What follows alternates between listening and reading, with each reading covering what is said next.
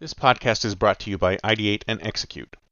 Do you want to drive innovation in your organization, futurize your enterprise, ideate massively valuable new products, or execute them to market?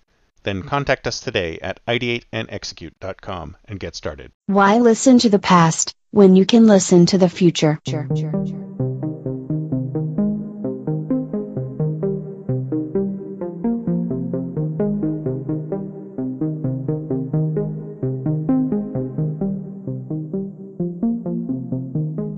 Welcome to the Think Future podcast, broadcasting from deep in the heart of Silicon Valley, California.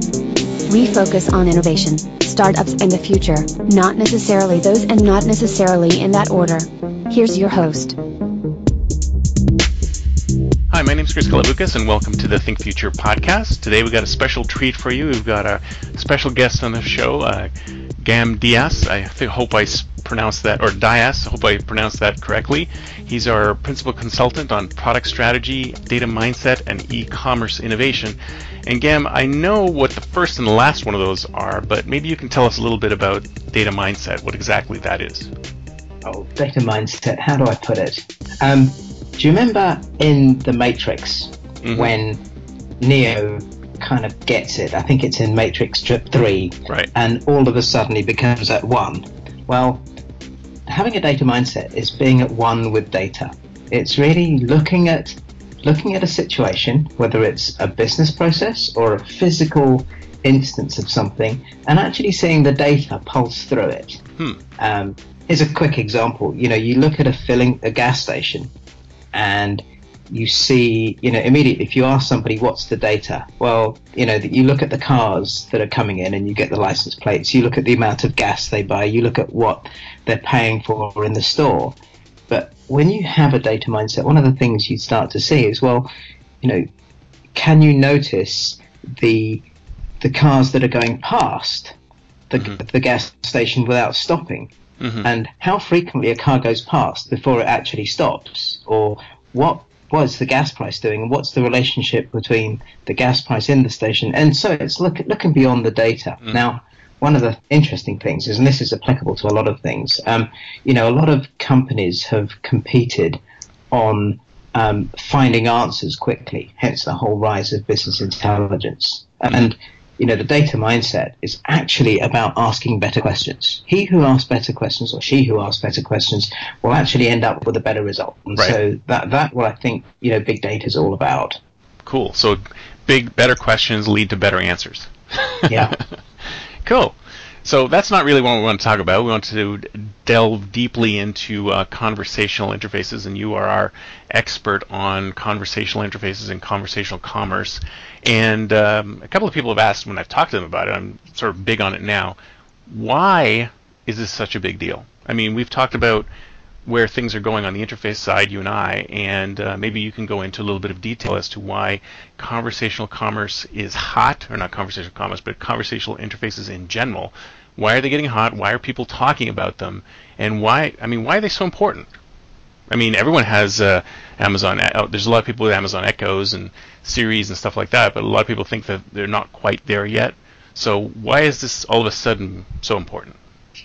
And you mentioned Bill Bixby earlier as well. Um, you mean one. Samsung's uh, new? Uh, yes, I mean, it's not Bill Bixby. My... I think it's just Bixby. I thought it might turn green and growl at you. you know, The so... Incredible Hulk was one of my favorite shows when I was a kid. Believe it or not. it was everybody's favorite show. How could you not? So um, actually, let, us start with Amazon Echo and Google Home and Siri because those those are actually pretty sophisticated. Mm-hmm. Um, and now let's look back. You know, you as a futurologist, um, as you know, to be a futurologist, I think you need to be a pretty good historian as well. Um, so Leon Scott um, invented the phonautograph in 1857. The phonautograph. Yeah, I love that. and Edison's, Edison's. Can I get one of those on the grommet? probably. and so Edison's Edison launched the gramophone. You know, 10, uh, 20, 30 years later in 1886. Mm-hmm. So it's been around a while. Mm-hmm. Okay. Um, and if you think about, you know, magnetic recording, magnetic recording came in 1900. Mm. Um, Valdemar Poulsen, a Danish inventor, um, started to develop the magnetic recording. So these technologies were developed, what, 120, 150 years ago? Wow, yeah. Um, it was a long time ago, but Mhm. you know, so so that's you know the history of recording. Now, I would say that the current crop, you know, Amazon Echoes and Google's Home, those are something like the invention of the vinyl record really. as to what's to come. yeah, I think we're just we're just scratching the surface. Well, that kind of worries me then because maybe we're a little. T- is it too early? Because it's if it's if it were really that early, then I mean, if you think about it, I mean, you can even talk about the fax machine. I mean, the fax machine was invented in the 20s and only became prevalent in the 80s. So we're not 20, 50 years out from having useful conversational interfaces, are we? No, but things go so much faster now. Mm. It's like we we just you know if you think about everything as experiments. Um, my, my friend Andreas Weigend, who was a chief scientist at Amazon, he he his whole life is building experiments of things. Right. And you know, Siri was a great start. You know, Siri was grappling with semantics and had a limited set of use cases, the sort of things that you would talk to your smartphone about. But then I think the biggest and best experiment out there was Tay. Micro- hmm. Launching Tay out in the wild was probably the best thing that Microsoft could have done. Yeah, And I I, remember that- Tay. But do you think you can go into that a little bit of detail for people who aren't familiar with Tay? Because it was such a short-lived phenomenon. It was interesting. Short and beautiful. It was a shining star. So, so they launched Tay out there, and Tay began as a blank sheet, and she would learn from the things that people said to her. Right. And So Tay is launched. just go back a little further. Tay is Microsoft's chatbot, right? They they launched That's a correct, yes. Twitter-based. It's Twitter-based, right? A Twitter-based chatbot so. Yes. as an experiment. Yeah. And you know, she was a white a blank sheet to start with, and she would um, ask a couple of simple questions, and then as people responded, her vocabulary would grow, Mhm. and her her responses would start to tune themselves. And very quickly, she developed some very racist, fascist, um, um, lots of different negative tendencies Jeez. because she was being trained up by people who wanted to train her that way. Right. Um, and it was quite an amazing experiment because she learned very fast. Mhm. Um, but it's just it just shows what can be done and what what happens when you put one of these things out into the wild. Right. Um, but you know that now we've you know experiment over. They pulled it down and they I think they learned a phenomenal amount. But now we've got Amazon's Alexa and Google's Allo, which have set a very very high bar um, in terms of you know conversational agility. hmm Well, they attempt to. I know mine. I have an Echo, and it's terrible if you ask me. I mean, but I expect too much out of it. Probably. I mean, I'm not sure. I'm sure there's a lot of people, millions of people. I think they've sold eight million of them to date. I think eight million people probably, or maybe a big chunk of them, uh, are happy with the performance of their Echo. I mean, I mean, and Amazon's probably very happy having eight million people training their echoes right. and training the algorithms. It's I mean it's uh, see I think this is if you think about how science has been done historically. Now we have the internet, and so I can launch experiments and learn very, very fast. You know, machine learning and you know th- those crowdsourcing systems are very effective at accelerating the pace of learning and Right. development. So it's not too late. I mean, it's not too early to get into this. Oh no, it's. I think it's it's a good time. You know, in in terms of retailers, Mhm. you know, chatbots are popping up here and there, and these are very much R and D projects. So this is very much you know a learning environment for a lot of retailers too.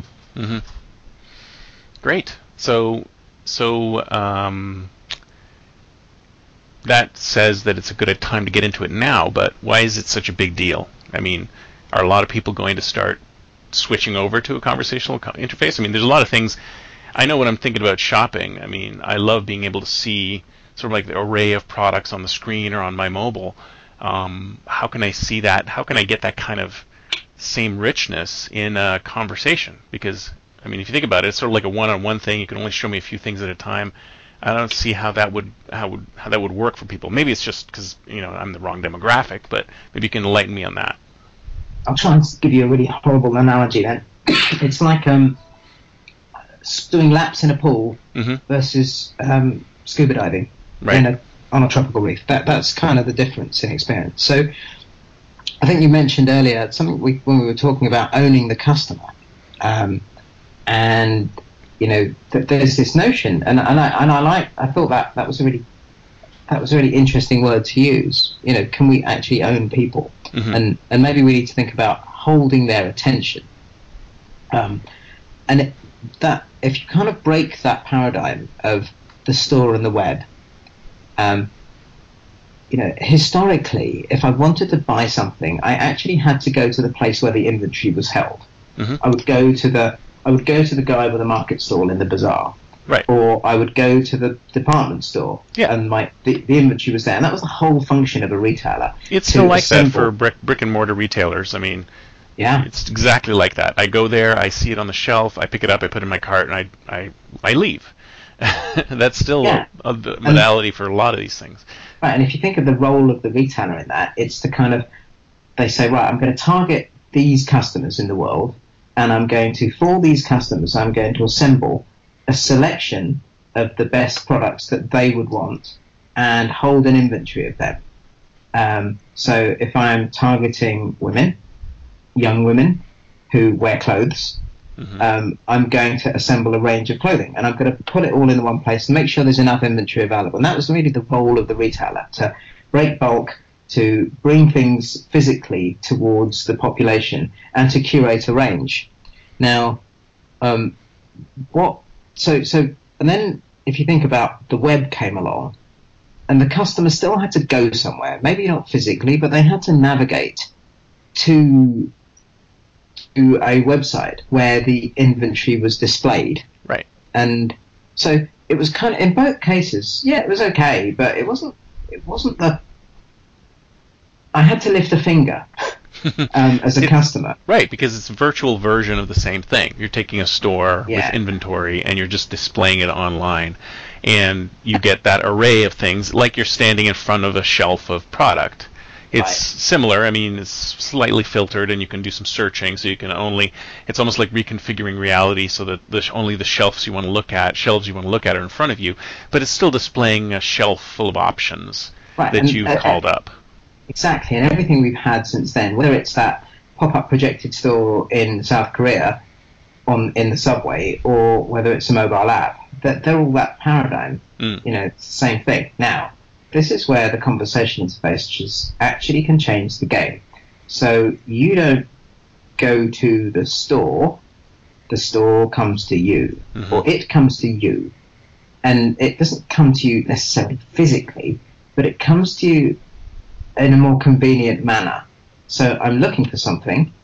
I don't want to browse through all the things that I don't want to get to the thing that I do want. I just want to get to the thing that I want right now. hmm And I want the interface to tell me about the thing that I want and I want it to tell me very fast and get me get me to where I need to go quickest because my life is very busy all of a sudden. Well, mm. I you know, our lives are extremely busy. We don't have time to leisurely go about our business. We just want answers very fast. And, you know, whether I'm looking to book a restaurant or, you know, looking for a particular brand of shaving foam, I, want to hone in on that product instantly and I want it to present itself to me effectively. Right. But the, you see, the question here I have is that right now we do sort of a fuzzy search and present a number of things to the customer, and they have to basically make the selection themselves. How do I trust that the chatbot's going to give me exactly the right thing that I want? Because it's powered by Google, and we trust Google to. and Google knows everything that's 100% accurate all the time.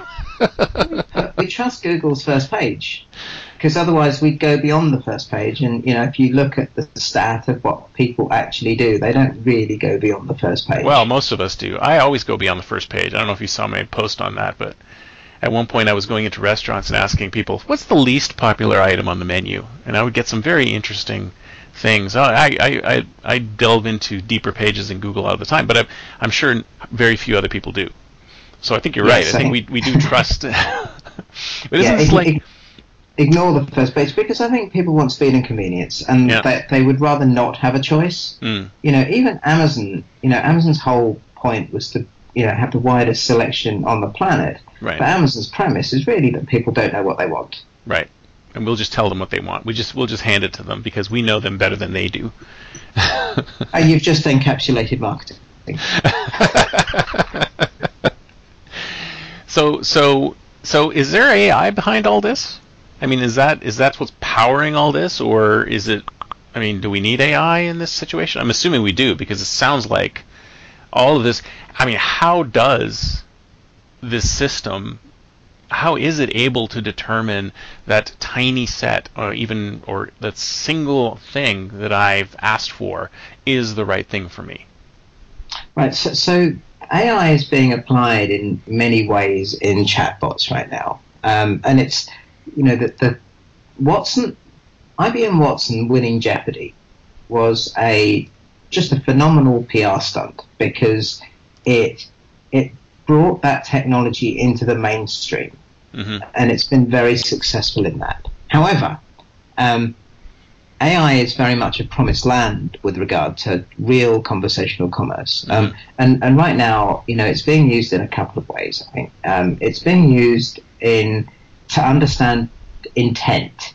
It takes bags of words that we give it and tries to figure out, based on everything it's seen before and everything it's been trained on, what our intent is. Now, sometimes there's quicker ways of giving intent because if you roughly know that someone wants something, then you'll give them a button to do it because it's way faster. You know, let's just say I'm looking for my closest Best Buy store, and um, the phone actually knows my geolocation.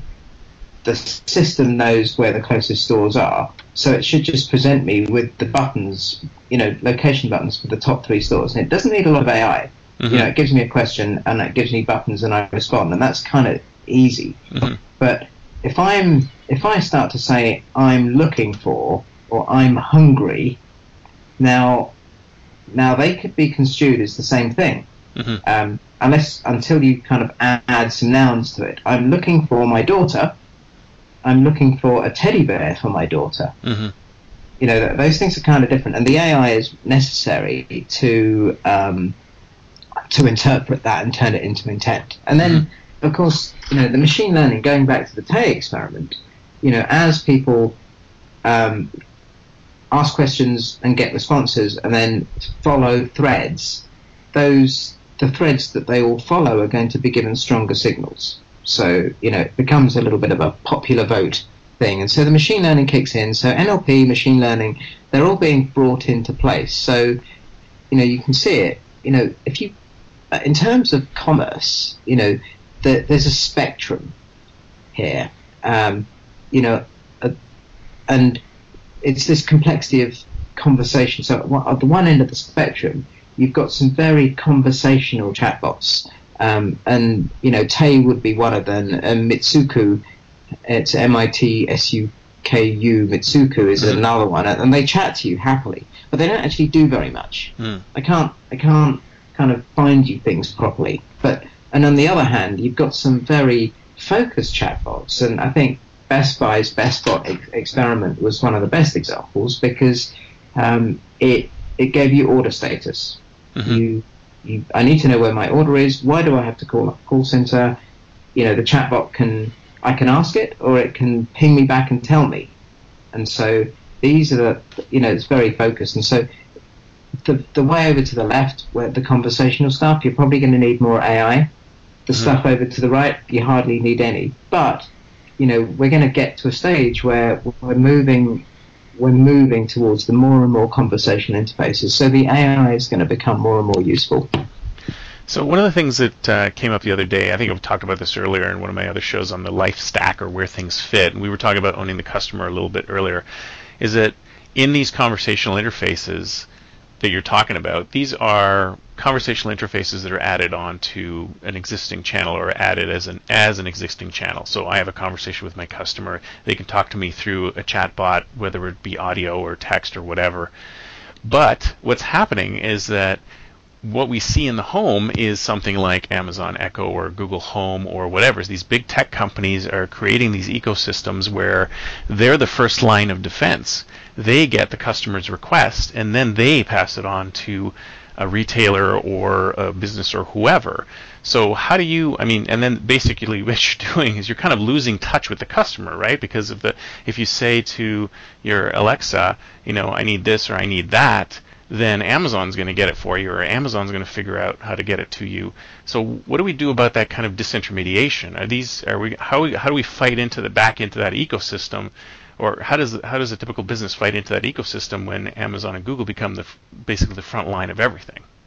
Is everybody going to start implanting devices into your into your everyday lives? Um, I think Apple did the best job right. when they put the iPhone into our pockets. Mm-hmm Mm-hmm. because mm-hmm. they, they they did that. Now, you know, what is a car if it's nothing but an interface that understands you and where you go? Right. And so, you know, we're going to see conversation interfaces, you know, turning up in cars. Mm-hmm. And I think that if if the gas companies want your business, they ha- are going to have to get into that conversational interface ecosystem. Um, I think that homes are going to maybe we're not just going to need an Amazon Echo in our house or as a third party device. Maybe the house is just enabled mm. as, as we get there. Now, for a business or a brand that is trying to inject themselves in, it's going to be an interesting time because I think in the future, um, they're going to have to work a little bit harder to meet my needs. Mm. And I'm going to have the power of a of an infinitely smart search engine just everywhere I go and everywhere I everywhere I am. So you know, I'm very much augmented as a as a human. Um, anytime I need something, the best offer needs to present itself to me, and that that's the challenge I think for, for everybody. Can if if Amazon own, now owns Amazon or Google Home own the conversation, then what are they going to suggest when I run out of bathroom tissue? Who are they going to bring to me? Exactly. Um, and if you're a retailer that sells that, how do you get how do you get first line in the queue? I mean, Amazon is a re- is a retailer, so they're going to sell you the tissue paper. They're not going to pass it on to whoever, right? So how do you how do you get yourself considered, I guess, by the by the chat. Maybe we have to take a trip back to the fifties because you know now now we come back into Mad Men because mm. it's going to be brands. The, mm-hmm. I think the brand is going to have some resurgence because I'm going to, you know, either I'm going to tell Amazon I just want the cheapest bathroom tissue, or I want the one that I saw somebody on my favorite TV show using. Mm-hmm. Or you're gonna, um, we're going to so, get to the drug model where um, drug companies are advertising they're advertising online. Uh, they're advertising everywhere, and it's like ask your doctor about this. So it's kind of like, right. hey, buy buy my buy my tissue paper because it's great. Ask your Alexa about this. so the um, but then what happens to the retailer themselves? Because the ones, I mean, the brand is important. So the actual paper manufacturer is still going to get paid, but what happens to the WalMarts and the Targets and the and the intermediaries that are selling these things today, do we even need to talk to them? And then how do they insert ah. themselves into the conversation?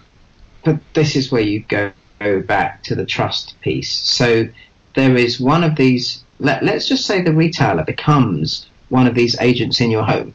I mean, mm-hmm. and let's just say that jet.com puts another thing in your house. And so you're going to have to buy that interface. And you know, do you buy it? Do they give it to you for free? Is there going to be a time when Amazon is going to be selling so much product through Alexa that it's just going to ship Alexas out to any one of its customers? You know, you buy Amazon Prime and you get an Alexa. You get a free Alexa. Just, yeah. It just yeah, it just ships to you because they know that that's the gateway, and at that point, they have the relationship with you. Mm-hmm. But you know, here's the thing: it's it's easily toppled. Mm-hmm. You know, I'm not talking to people. I don't have I don't have a a true human relationship with somebody, so I can swap the Amazon Alexa out with the Jet.com device or the Google device or the Alibaba device as easily mm-hmm. as I can. Mm-hmm. It's not it's not an issue. Or I'll have all four running at the same time, and I'll have them compete. Well, this has made me think of it. You know, we, everyone's talking about net, net neutrality. Maybe we need bot neutrality, right? Where um, all these retailers will now be clamoring to have access to Echo right? Because everyone they have owned the conversational commerce, in, uh, the conversational interface, and they'll they'll be saying, well, you know, there's antitrust going on here because you guys own this whole interface, and it's it's gotten so broad, so vast that we can't break into it. So we, would we see be seeing bot neutrality? Isn't isn't Echo the retailer? Doesn't Echo become the retailer?